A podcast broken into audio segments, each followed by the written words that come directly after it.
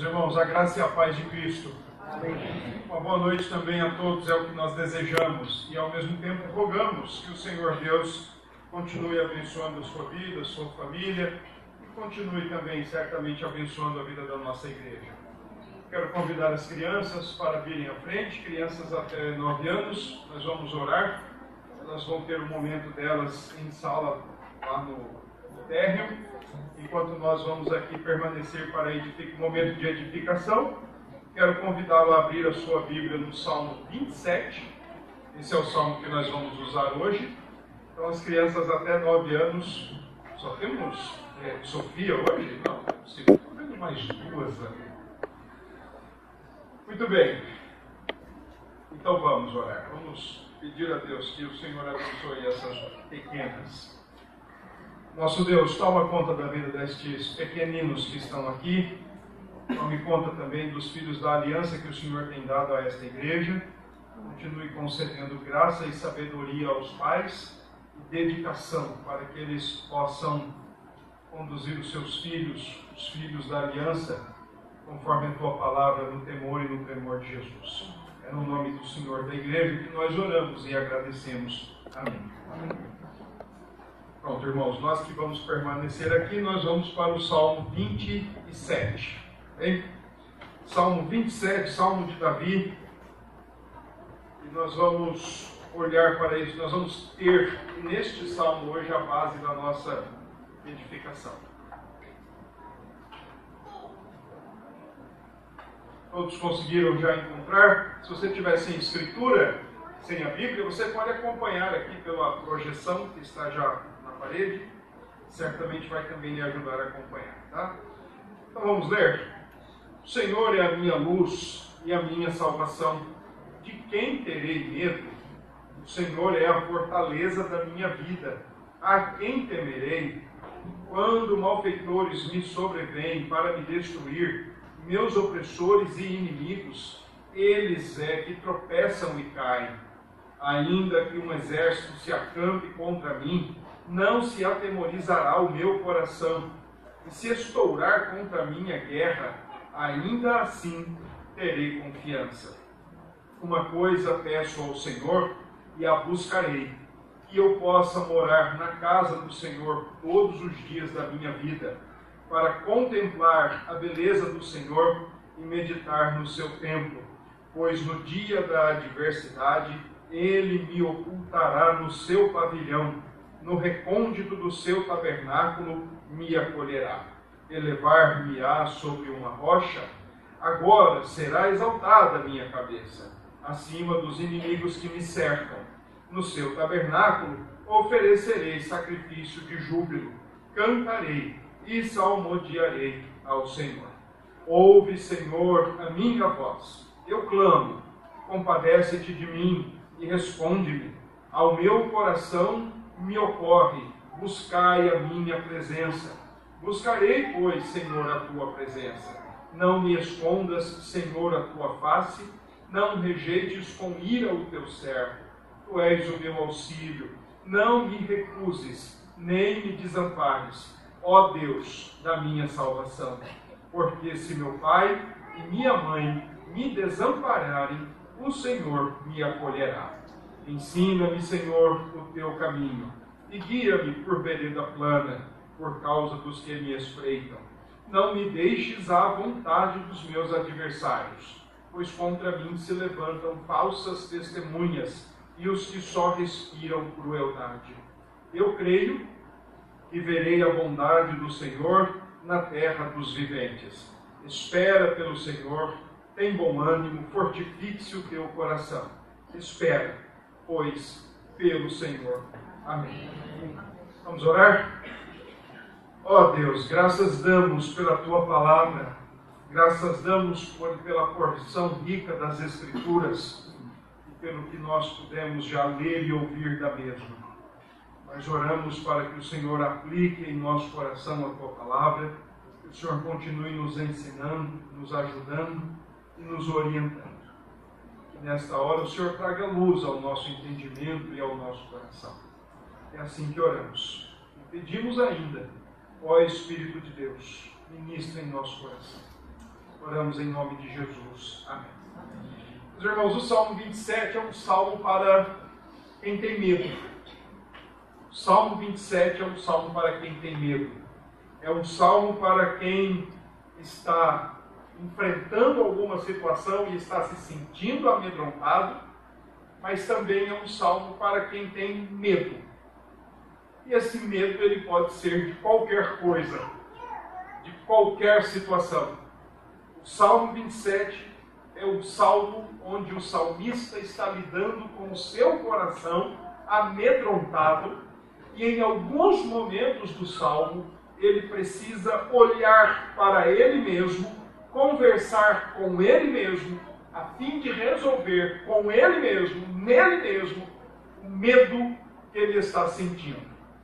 Embora nós não tenhamos uma situação exata para o Salmo vinte e sete, um contexto exato, se no início da sua vida como rei, se na sua vida ainda como jovem, se no fim da sua vida, já como um rei experiente, ou em meio termo da sua jornada como monarca de Israel, uma coisa é certa, irmãos, nós podemos afirmar isso categoricamente e sem nenhum medo de errar. Davi era um homem de medo. Davi era um homem que sabia o que era lidar o tempo todo com o medo. Fosse na época em que era pastor, e que ainda precisava, tão novo, tão jovem, tão franzino, mas precisava estar atento com as ameaças e com os perigos que acompanhavam a sua profissão pastoral, cuidar de ovelhas em Israel, além de não ser uma profissão para lá de cobiçada, era uma profissão com certeza muito perigosa, afinal de contas não só tinha o lobo, como cães selvagens e, e os próprios assaltantes de ovelhas. Então Davi convivia com o medo na sua, na sua adolescência, na sua juventude como pastor, mas passou a experimentar medo depois da sua ordenação de rei. Quem é que pode dizer que, olhando pela fé para o gigante, ao mesmo tempo seu coração não estava trêmulo? Quem é que pode desconsiderar medo em Davi quando perseguido por Saul? Como, por exemplo, o primeiro livro de Samuel, capítulo vinte e três, mostra que Davi está cercado de todos os lados sobre uma montanha, ele está amedrontado porque não sabe como vai descer daquela montanha, quando na sua santa providência Deus permite os filisteus invadirem o território de Jerusalém e Saul então tem que voltar para lá para livrar o povo, para livrar a cidade. E então Davi, ufa, não foi dessa vez, consegue descer do monte e ir para a sua casa. Quem pode negar que Davi não sentiu medo quando Absalão, já um pouco mais adiante na sua vida, quem, quem pode afirmar que Davi não sentiu medo quando soube que Absalão estava atrás de, de sua vida, de tirar-lhe a vida? Quem pode negar que Davi não sentiu medo quando viu que o trono estava ameaçado, quando seu outro filho, Adomias, queria tomar o lugar que era de Salomão? Davi sabia o que era conviver com medo. Davi sabia como lidar com o medo. Eis a grande diferença. O Salmo vinte e sete é dele, embora não tenhamos uma ocasião específica, mas é dele. E é um salmo que nos ajuda a como nós podemos lidar com o medo. É bem verdade, irmãos. Nós estamos vivendo dias amedrontadores, dias estarrecedores. Temos medo de sair de casa em determinados horários, temos medo de estar fora de casa em determinados horários, temos medo do que vai ser do nosso futuro, é uma ansiedade gigantesca por previdência, se aprova, se não aprova a previdência, temos medo do próximo mês de novembro, aqueles meus irmãos aqui da igreja que vão se submeter ao processo de seleção conhecido como Enem, já estão com medo do Enem, temos medo do que vai acontecer no ano que vem, temos medo do que vai acontecer nessa semana. Convivemos o tempo todo com o medo. E quando isso não muito bem tratado, isso traz um grande problema para a nossa vida. Medo escraviza. Medo aprisiona. aprisiona dentro de casa, quando não dentro do quarto. Medo, medo se torna idólatra. Estamos o tempo todo lidando com o medo. Ou pelo menos tendo os nossos ataques. A grande questão é, como é que nós vamos lidar com ele? O Salmo vinte e sete nos ajuda.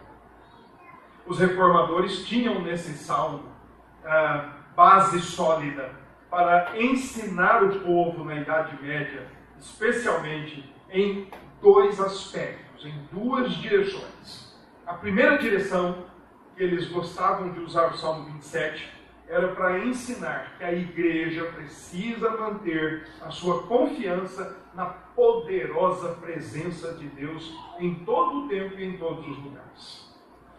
Eles usavam o Salmo vinte e sete para ensinar a igreja a não deixar que nada e nem ninguém neste mundo abalasse a fé e a confiança do coração em Deus. Mas, por outro lado, por causa dos versos quatro a seis, quando diz o salmista que ele quer estar no tabernáculo, estar no templo, estar na casa do Senhor, então os reformadores entendiam que o Salmo vinte e sete servia de base para ensinar a importância da prática do ministério da palavra e a pura adoração do povo de Deus como resposta aos atos graciosos do nosso Deus. Procure estar o tempo todo perante o Senhor, em louvor, em gratidão, como resposta. Culto é resposta. Como resposta dos, bons do, dos bondosos e graciosos atos que Deus tem feito por você na sua vida. O Salmo nós podemos organizá-lo em três momentos. Num primeiro momento, versículos um a seis, o salmista expressa a sua confiança dos versos sete ao verso doze. O salmista expressa a sua oração em situações de adversidades, a sua confiança nas adversidades. E no verso treze a quatorze, o salmista expressa a sua esperança e confiança de ver o Senhor. Então vamos mais para o texto. Primeiro, dos versos um a seis, oração e a sua confiança. Ele vai confiar em Deus. Então, nesse sentido, os três primeiros versículos, nós poderíamos fazer a seguinte pergunta para esses três primeiros versículos: de quem teremos medo? Ou do que teremos medo? Ou deixe-me ser mais pessoal. Do que é que você tem medo? Por que perguntar isso neste momento? Porque esta é uma pergunta que logo no primeiro versículo o salmista a faz por duas vezes. E ele diz, olha, o Senhor é a minha luz. O Senhor é a minha salvação. Quem eu vou ter medo? E na segunda vez, no mesmo versículo um, o Senhor é a minha fortaleza. Fortaleza da minha vida. Quem eu vou ter medo?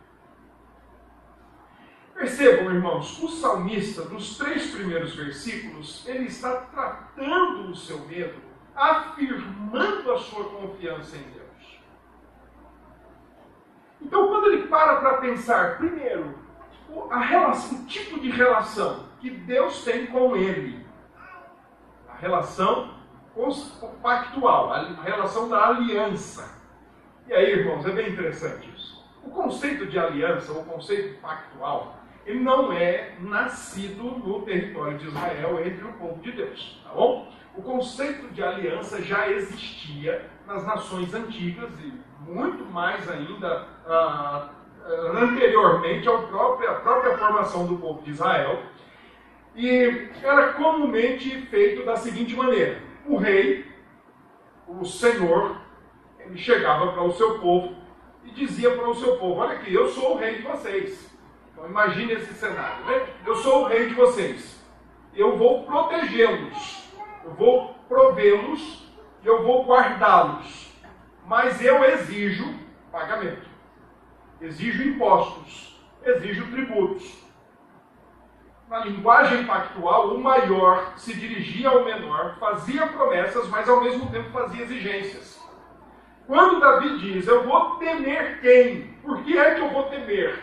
Ele primeiramente olha para esse cenário de aliança onde o Senhor Deus, o formador do povo de Israel, prometeu que guardaria esse povo até o último dia da sua existência, a igreja do Antigo Testamento, a igreja do Novo Testamento, guardada pelo Deus que não muda, pelo Deus que não falha, pelo Deus que é fiel, pelo Deus que está o tempo todo presente conosco. Davi então está dizendo, peraí, quem foi que fez aliança comigo mesmo?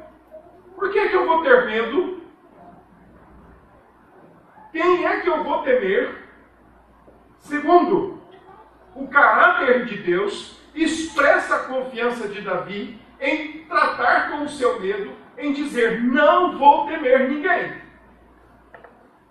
Porque na descrição do texto, o salmista diz, o Senhor é a minha luz. E a expressão luz aqui significa, o Senhor é a minha alegria, o Senhor é a minha iluminação. Quem eu vou temer? E sabe, irmãos, às vezes nós temos medo das pessoas ou das estruturas, mas também nós poderíamos falar em medo de perder as coisas. E é por isso que às vezes eu digo que o medo é meio idólatra. Porque nós idolatramos tanto uma pessoa ou uma coisa, que nós já não conseguimos mais nem imaginar a possibilidade de estar sem aquela pessoa ou aquela coisa. Então, nós vivemos na, no constante medo de perder.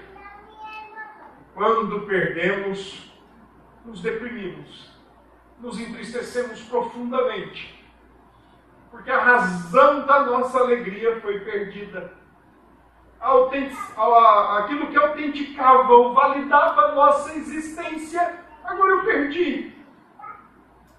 Então, procure olhar para esses dois lados. Que você pode ter medo, e nós convivemos com medo o tempo todo, na rua, na cidade, no bairro, mas nós também convivemos com medos lá dentro do nosso coração, de perder quem está conosco hoje, de não ter mais conosco quem tanto gostamos, ou de não ter o que tanto desejamos, ou o que tanto amamos, porque conseguimos com algum sacrifício, algum esforço, e não queremos viver sem aquilo. Comece a considerar isso. O salmista está dizendo, e quem é que eu vou ter medo? O Senhor é a minha luz, Ele é a minha alegria, Ele é a minha iluminação, o Senhor é a minha salvação. Ele é quem me liberta, é Ele quem me dá a vitória. O Senhor é a minha fortaleza. E aqui nada melhor do que entender isso como a estrutura de uma cidade murada, como era no Antigo Testamento. As cidades, as nações antigas tinham toda uma estrutura de muros e portões altos e portões bem protegidos para o cidadão interno, quando dava finzinho de tarde para início de noite, fechava-se o portão para ter segurança interna dela. Aqui, para o salmista, a segurança não é a cidade, a segurança é Deus, a sua fortaleza é Deus, de quem eu vou ter medo. Por isso que no verso dois ele diz, os malfeitores me sobrevêm para me destruir, meus opressores e inimigos, eles é que tropeçam e caem. Porque o Senhor é a minha luz, o Senhor é a minha salvação, e o Senhor é a minha fortaleza. E aí o verso três, o salmista cogita umas situações hipotéticas. Por que hipotéticas? Por causa da primeira palavra do verso três, quando ele diz, ainda que. É bem verdade. Davi lutou contra o exército de Saul, Davi fugiu de Saul e seu exército no seu encalço. Davi enfrentou Absalão e todo o povo, né? Que diz o Salmo três, todo o povo se ajuntou contra Davi. Tanto é que no Salmo três ele lamenta, Senhor, como tem crescido o número dos meus adversários. Mas aqui no verso três ele cogita uma situação hipotética e diz, ainda que um exército se acampe contra mim, não se atemorizará o meu coração. E se uma guerra estourar contra mim, ainda assim terei confiança. Perceba, Davi lida com o seu medo, perguntando para ele mesmo, de quem eu vou ter medo, e ao mesmo tempo fazendo-se olhar para Deus, que é luz, salvação, fortaleza, e por mais que a situação seja dificilmente hipotética, sim, ou real, por que, irmãos, viver escravos do, do medo? que vivermos amedrontados? O que mais me fascina nesses três primeiros versículos é que para Davi, o que pesa aqui em fazer esses questionamentos e essa consideração hipotética do verso três, não é quem ele é, mas é o Deus da aliança e especialmente as experiências que Davi já tinha vivido ao longo da sua vida com o próprio Deus a quem ele ora, que já tinha guardado, protegido e até mesmo lutado por ele. Então Davi sabe que as experiências que ele teve já mostravam com toda tranquilidade e clareza. Ele não precisava ter medo. O Deus que o guardou até ali continuaria guardando.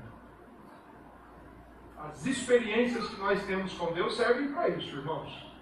Para fortalecer e tornar nossa confiança, sobretudo em meio aos nossos medos, mais robustas. Que Deus tem guardado, de que Ele é a nossa luz, é a nossa salvação, é a nossa fortaleza.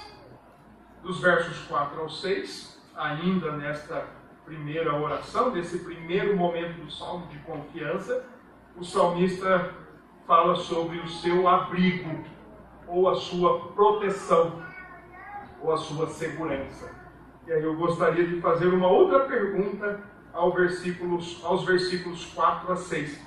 Em quem você se abriga? Você liga numa, numa empresa de segurança e contrata o segurança. Ou você vai numa loja de material de segurança e compra melhor, o melhor sistema de câmeras, o melhor sistema de alarmes, contrata um monitoramento por satélite, você coloca a melhor cerca elétrica, fica esperando as suas ameaças e os seus inimigos virem, porque agora sim você está protegido. Você vai numa loja e compra um carro blindado, porque agora você está livre de assalto ou de bala perdida numa rua. Você põe dois celulares na bolsa, um bom e um bem fraquinho, e aí você sabe enganar o bandido, você está livre de roubarem o seu.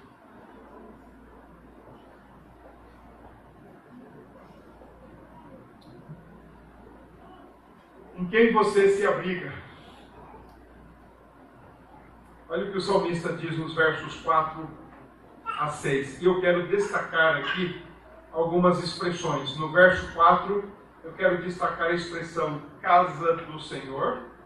No mesmo verso quatro, a última, palavra, a última expressão do verso quatro, uh, e meditar no seu templo. Verso cinco, eu, eu quero destacar a expressão, no recôndito do seu tabernáculo me acolherá. E o verso seis, eu quero destacar a expressão, no seu tabernáculo oferecerei sacrifício de júbilo. Todas essas expressões são expressões diferentes. O salmista fala em casa, o salmista fala em tabernáculo, o salmista fala em templo, o salmista fala em pavilhão, no versículo cinco, ele me ocultará no seu pavilhão, provavelmente uma alusão aos átrios que ficavam no pátio, pátio externo do, do, do tabernáculo e depois do templo. Mas uma coisa é certa, todas essas expressões remetem àquela estrutura física, primeiramente desmontável, depois imóvel, né, estabilizada em Jerusalém, o templo, o tabernáculo, o templo, que também era conhecido como a casa do Senhor. Por isso que o Salmo cento e vinte e dois, mais adiante, um, um dos cânticos de romagem, diz que o salmista se alegra quando disseram para ele, vamos à casa do Senhor. Lugar esse concorrido, lugar, aliás, muito concorrido, pois, afinal de contas, no Salmo oitenta e quatro, o salmista expressa a sua alegria, a sua felicidade de estar pelo menos no átrio, que era naquela região externa. O, o, o templo e depois o tabernáculo, ele era uma estrutura que simbolizava a presença de Deus com o seu povo, em meio ao seu povo. As doze tribos, no Antigo Testamento, foram alocadas Uh, três na região norte, três na região sul, três na região leste, três na região oeste e o tabernáculo no meio. Isso quando a estrutura ainda era móvel, desmontava-se e montava-se quando ainda em peregrinação. Mas quando já definidos e alicerçados na terra de Canaã, ele foi estabelecido em Jerusalém. E ali era o sinônimo da presença de Deus. Por isso que o salmista se alegra, vamos à casa do Senhor, nós vamos estar pertinho dele, nós vamos estar no lugar mais gostoso de se estar, é a casa do Senhor. Salmo oitenta e quatro, o salmista diz, olha, eu já por estar no ato, eu já estou feliz. E mais ou menos o salmista está dizendo, eu tenho inveja dos pardais e das andorinhas, porque eles encontraram um ninho, eles estão muito mais perto do Senhor, entraram lá por cima e estão lá dentro. Enquanto eu estou aqui fora, mas ainda que eu esteja aqui, está muito bom, porque aqui vale mais do que mil dias em qualquer outro lugar. Eu estou na casa do Senhor, eu estou protegido, eu estou abrigado, eu estou guardado na casa do Senhor.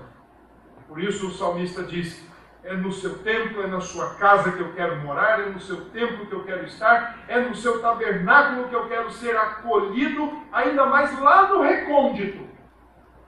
Provavelmente uma expressão que o salmista esteja dizendo, olha, eu gostaria de estar lá, naquela estrutura interna, aonde eu não poderia entrar, que era o Santo dos Santos. Mas eu quero que o Senhor me recolha, e me guarde, me proteja, e me preserve, no mais íntimo dos, dos lugares para estar com o Senhor. Irmãos, comece a pensar nisso, né? Nós não precisamos...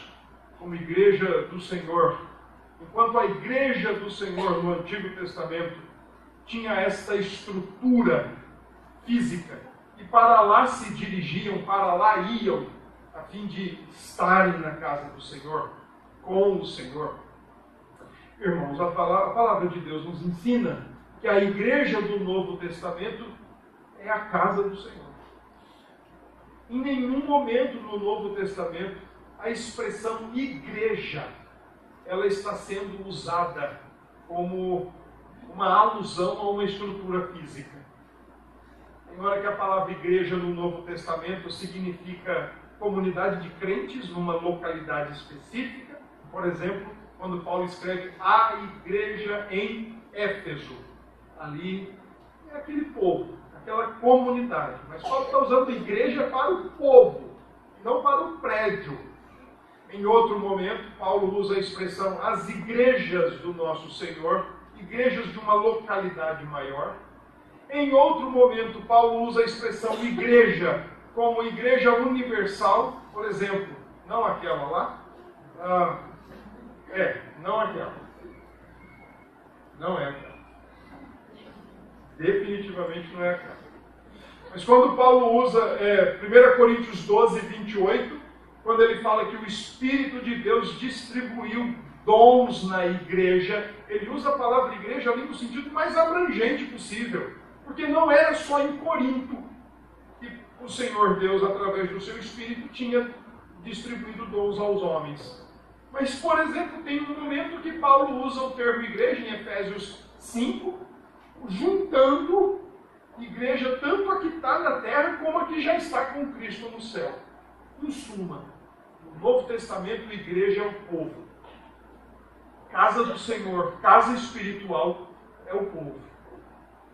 Então, se você quer se sentir protegido, meu irmão e minha irmã, se você quer se sentir seguro, meu irmão e minha irmã, você não precisa ir lá para Jerusalém para estar lá onde estão os restos do templo, que na verdade hoje se encontrou uma mesquita lá.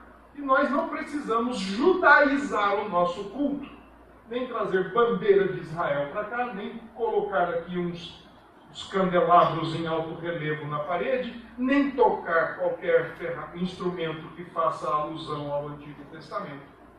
Em Cristo Jesus, você já é, juntamente com aqueles que estão aí do seu lado, não é sozinho, aqueles que estão aí do seu lado, você já é casa de Deus. Amém. Você já está no mais íntimo com o Senhor Jesus. Então se sinta abrigado. Ainda que nesta vida nós não nos sintamos tão abrigados, tão acolhidos, tão bem recebidos em Cristo, nós já somos casa de Deus. Esse é o ensino da palavra de Deus. Versos sete a onze, o salmista mostra sua preocupação e ela está explicitada no verso doze, quando ele diz: não me deixe à vontade dos meus adversários, pois contra mim se levantam falsas testemunhas e os que só respiram crueldade. Os que só respiram crueldade. É assim que Davi se lê, se vê e se lê. Se ele vai para um lado, tem, tem perigo. Se ele vai para outro, tem perigo. Se ele quer seguir adiante, tem perigo. E se ele quer retornar, tem perigo também. Me lembra Êxodo catorze, quando o povo de Deus já, já tinha saído do Egito e Moisés os conduziu em direção ao Mar Vermelho, só que atrás vinha Faraó e seus cavaleiros e o seu exército. E aí o povo começou a se preocupar e falou: e agora? Diante de nós tem um mar vermelho, ninguém sabe nadar. E se souber também, talvez não tenha muito sucesso aqui. E atrás de nós tem Faraó e seus cavaleiros. Para onde nós vamos agora? E o Senhor diz através de Moisés: ó, vocês todos fiquem bem quietinhos, bem caladinhos, se aquietem, porque o que vai acontecer aqui é para a glória de Deus e para a salvação de vocês. Amém. E o texto, como nós já vimos, ou já lemos, ou já vimos encenados, encenado através de filme, o Senhor abre o mar vermelho e faz o seu povo passar. Como é que Davi lida com as adversidades? Com o cerco, com a língua ferina dos seus adversários e com o ódio cruel dos seus adversários que tanto o amedrontam. Ele lida da seguinte forma, verso sete: ouve, Senhor, a minha voz. Eu clamo, compadece-te de mim. Verso oito: buscarei o Senhor, buscarei a tua presença. Verso nove: não me rejeites, não me desampares.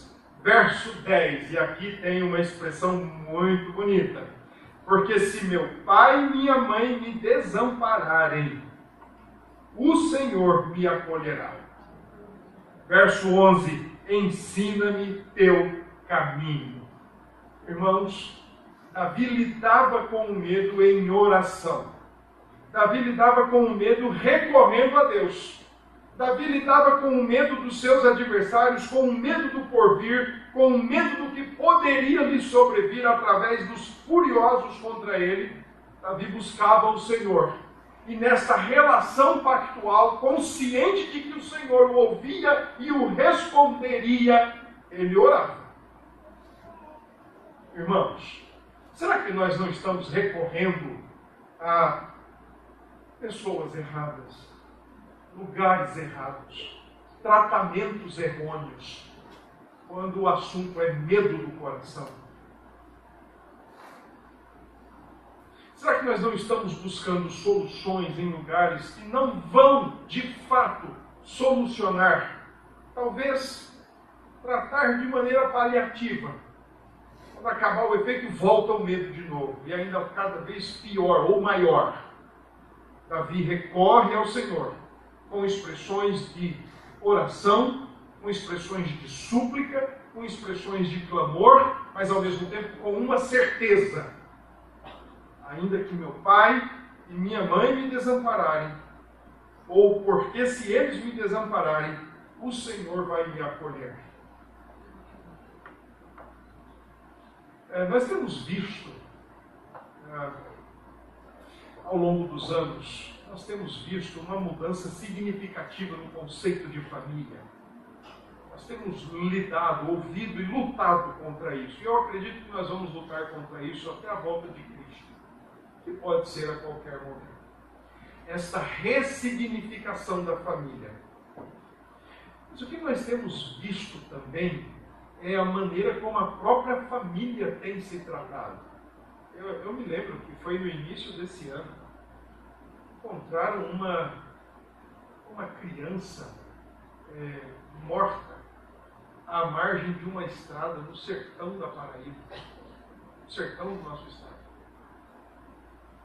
E pasmem, irmãos, ela, ela não foi carro não parou para estacionar e para colocá-las deitadinha ali no cantinho da estrada.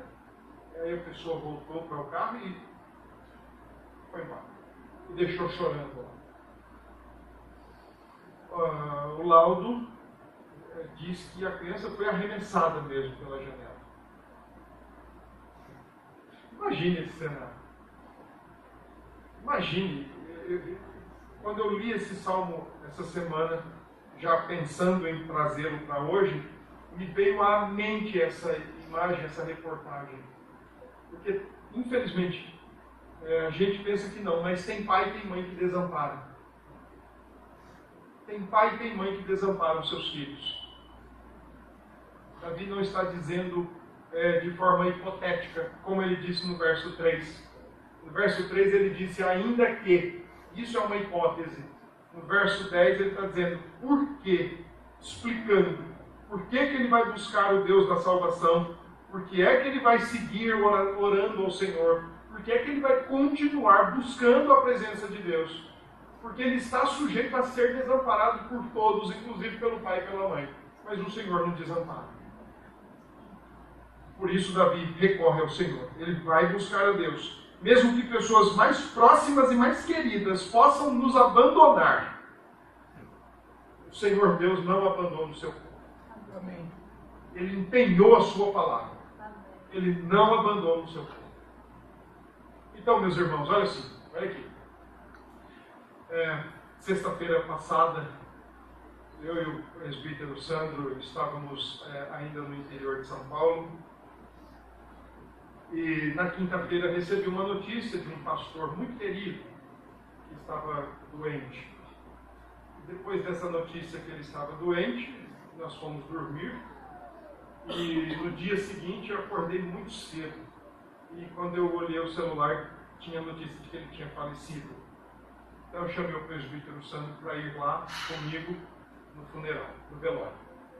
E uma das coisas que o presbítero falou comigo naquela manhã foi, olha, até o do crente o velório é diferente. Porque, irmãos, eu penso, a gente, inclusive, um, um, um amigo meu de vinte e poucos anos atrás estava lá também nesse velório, desse pastor. E aí ele veio e disse assim para mim, ah, perdemos o nosso, o nosso grande amigo. Eu falei, não, perdemos não. A gente sabe onde ele está. Então nós não perdemos. É, mas ainda que nós convivamos com esta dureza da morte, para quem conhece o Senhor e confia no Senhor, é diferente. Nós não perdemos aqueles que nós tanto amamos. E que se fosse perguntar para a família, ou perguntar para qualquer um, queria que ele ficasse mais. Mas nós não perdemos, porque a gente sabe aonde está. Amém. O problema, às vezes, é o nosso coração, que não sabe lidar com as perdas, que não sabe lidar com as situações da vida, e se amedronta. Ah, eu não posso ficar sem você. Eu gosto muito de ver, às vezes, casal de namorados. Começa, né, Eunice? Começa com aquele amor todo. Ah, se eu perder, eu me mato. Irmãos, a gente não pode perder, é o Senhor. O resto vai e vem com muita facilidade às vezes. É tudo muito passageiro, é tudo muito transitório. Então, quando Davi disse, porque se meu pai e minha mãe me desampararem, Davi não está lidando com uma situação hipotética, não. Davi já tinha experimentado isso. Afinal de contas, ele era um pastor de ovelhas. Era o filho mais moço e era um pastor de ovelhas. O pai disse, ó, seus irmãos não vão fazer esse serviço, ninguém quer fazer esse serviço, esse serviço desprestigioso, vá tua. A coisa que só. Pai e minha mãe podem me desamparar. Mas o Senhor não nos desampara. Amém. E por fim, versos treze a quatorze, aqui então está a expressão de um coração em tensão. Coração tenso.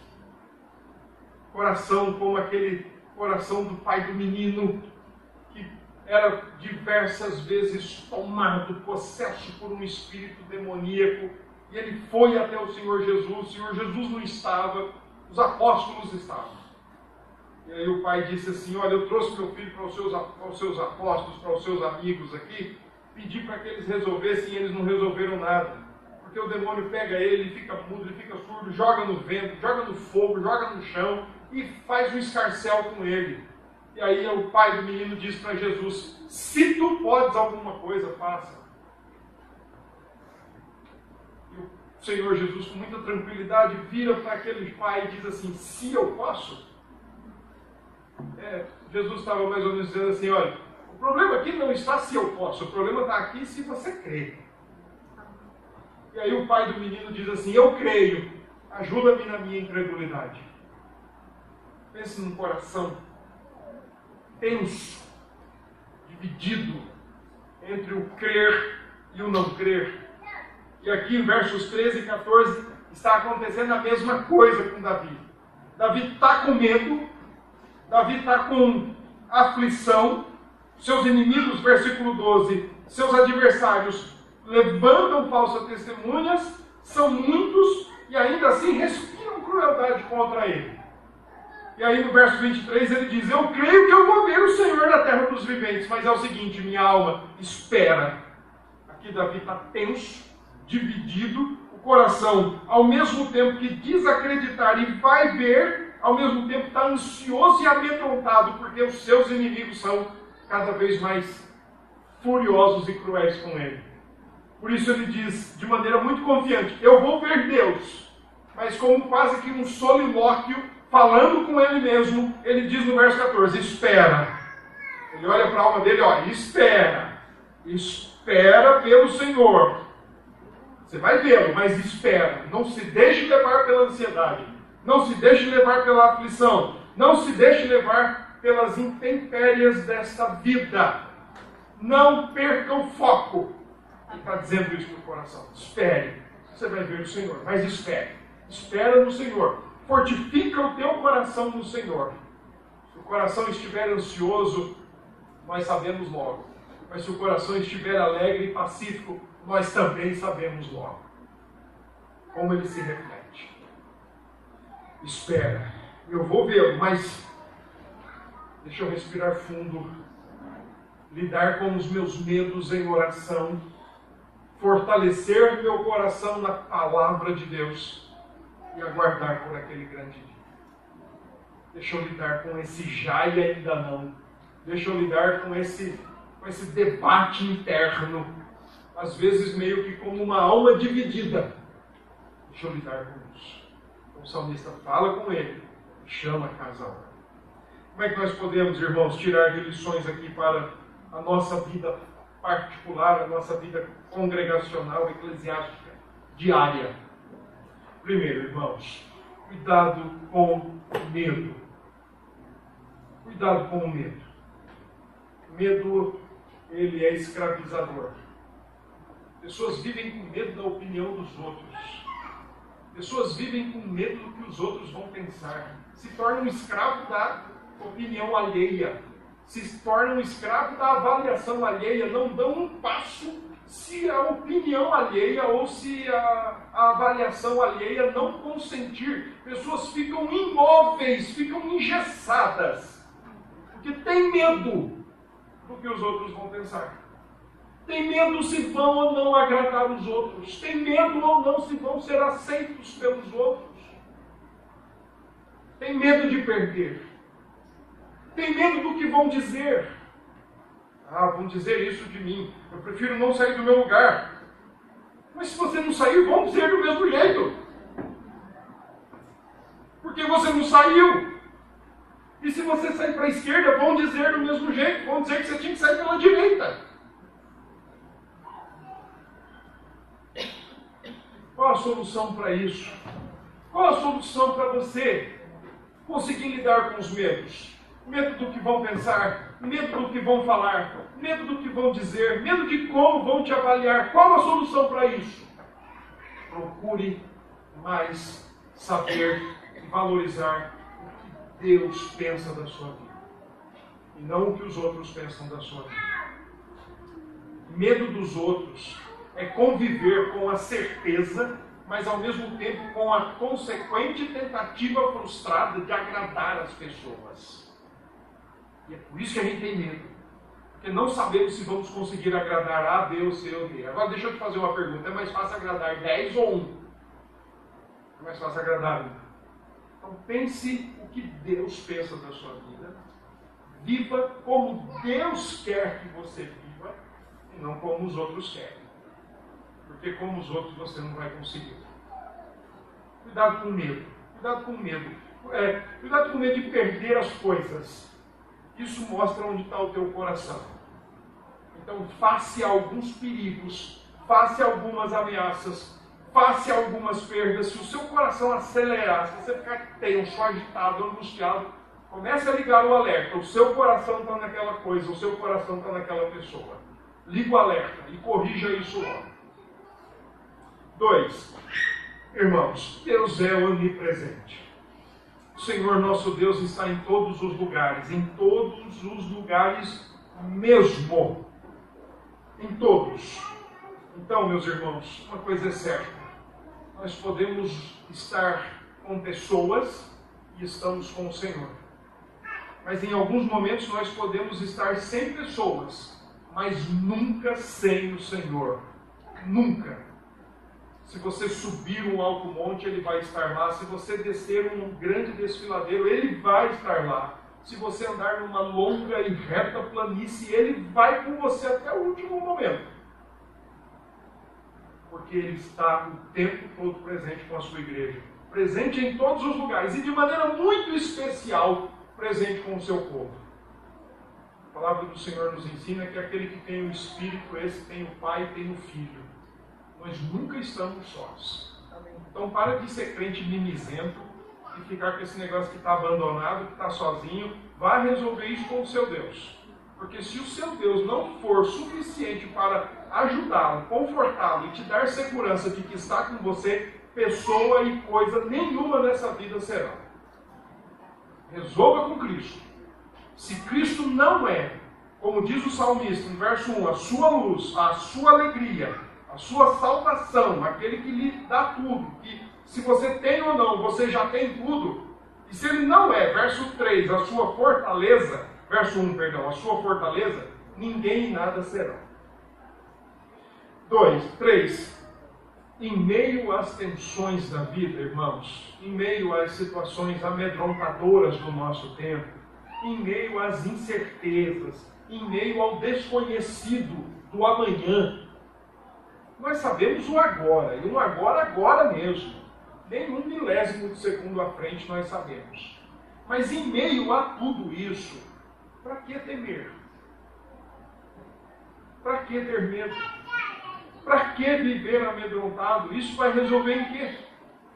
O que que isso vai ajudar? Mas será que eu vou casar? Será que eu não vou casar?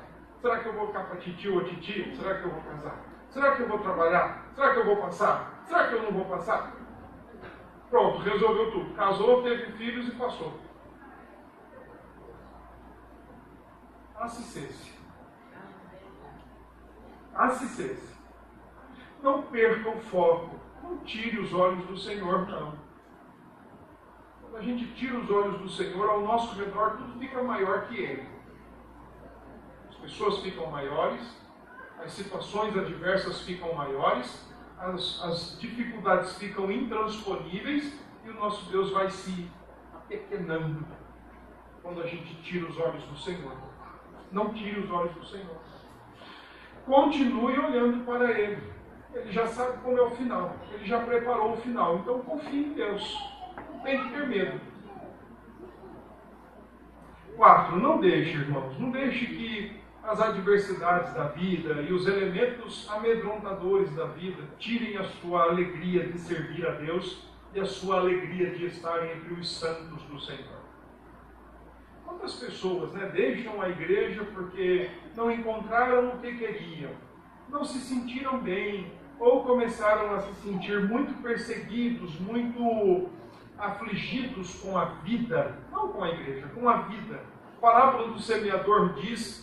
teve um grupo de de corações, um tipo de solo, que recebeu um pouco da semente semeada pelo semeador e que aquela semente caiu, é, germinou e chegou a frutificar. Mas aí, vindo as provações, na parábola o Senhor Jesus diz que ela era um solo rochoso, por não conseguir se enraizar, ela não prosperou. Na explicação, o Senhor Jesus diz que esse tipo de solo é aquele solo que, quando vieram as provações, as dificuldades, a pessoa se entristeceu e abandonou. Então não permita que os temores e tremores desta vida tire a sua alegria de servir a Deus, de servir o seu próximo, de servir junto com o seu próximo, de servir na casa do Senhor. Eu não estou me referindo ao prédio, estou me referindo aos tijolos vivos que se juntam para a presença do Senhor Deus. Não deixe que isso aconteça com você. Como é que nós podemos olhar para o Senhor Jesus através do Salmo vinte e sete? Nós podemos olhar sob duas óticas. A primeira, sob a ótica do ensino. O Senhor Jesus disse que nós não devemos temer o homem,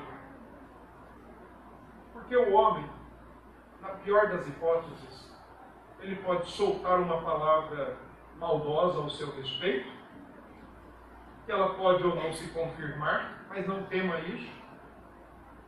O homem pode lhe dar uma facada e, como diz o bom sertanejo, lhe derrubar logo os fatos. E essa facada pode ou não tirar sua vida. O homem pode lhe dar um tiro, tirar ou não a sua vida. Mas é só isso que ele pode fazer.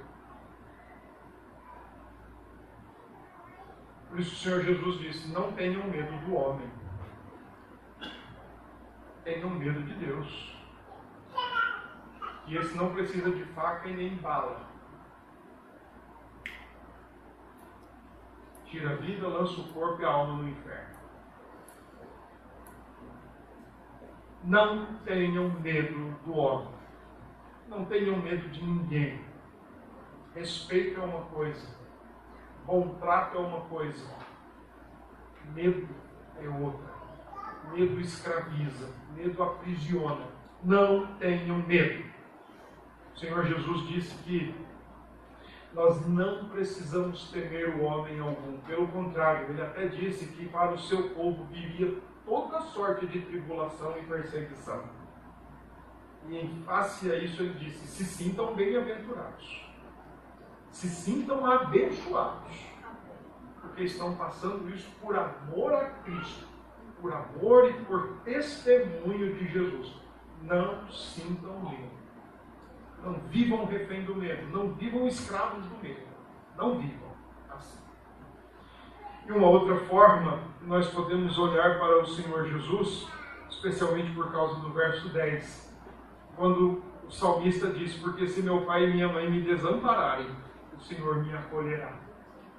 É bem interessante, porque o Senhor Jesus experimentou o abandono do pai. Ele experimentou. Ele não só experimentou o abandono do Pai, como ele experimentou o abandono de todos à sua volta. Experimentou o abandono da mãe, experimentou o abandono dos irmãos, experimentou o abandono dos apóstolos, experimentou o abandono dos discípulos. Ninguém ficou com ele, inclusive aquele que tinha dito: se o Senhor tiver que morrer, eu vou morrer junto. Inclusive aquele. Ele experimentou o abandono de todos. No seu último momento de vida, poucos minutos lhe faltavam, lhe restavam. Ele disse: Deus meu, por que me desamparaste? Todavia, irmãos, o Senhor Jesus não lidou com o medo de morrer, como às vezes é correntemente pregado. Quando o Senhor Jesus, em Marcos quatorze, está no Getsêmani, está orando, tenso e angustiado, e o seu suor está se convertendo em sangue. Ele não está com medo de morrer. Porque se ele estivesse com simples medo de morrer, irmãos, Pedro, o apóstolo, foi mais corajoso que ele. Quando preso e sentenciado por Nero, segundo a tradição, o apóstolo Pedro diz: eu não sou digno de morrer como meu Senhor, pode me crucificar de cabeça para baixo. Pedro foi mais corajoso, corajoso que Jesus. A grande questão é que Jesus não estava simplesmente com medo de morrer. A grande questão é que Jesus sabia o que o aguardava. Não é à toa que ele não, ele não ora: Pai, é, deixa eu viver mais um pouco, eu não quero morrer agora. A oração dele é: Pai, se possível, passa de mim desse cálice.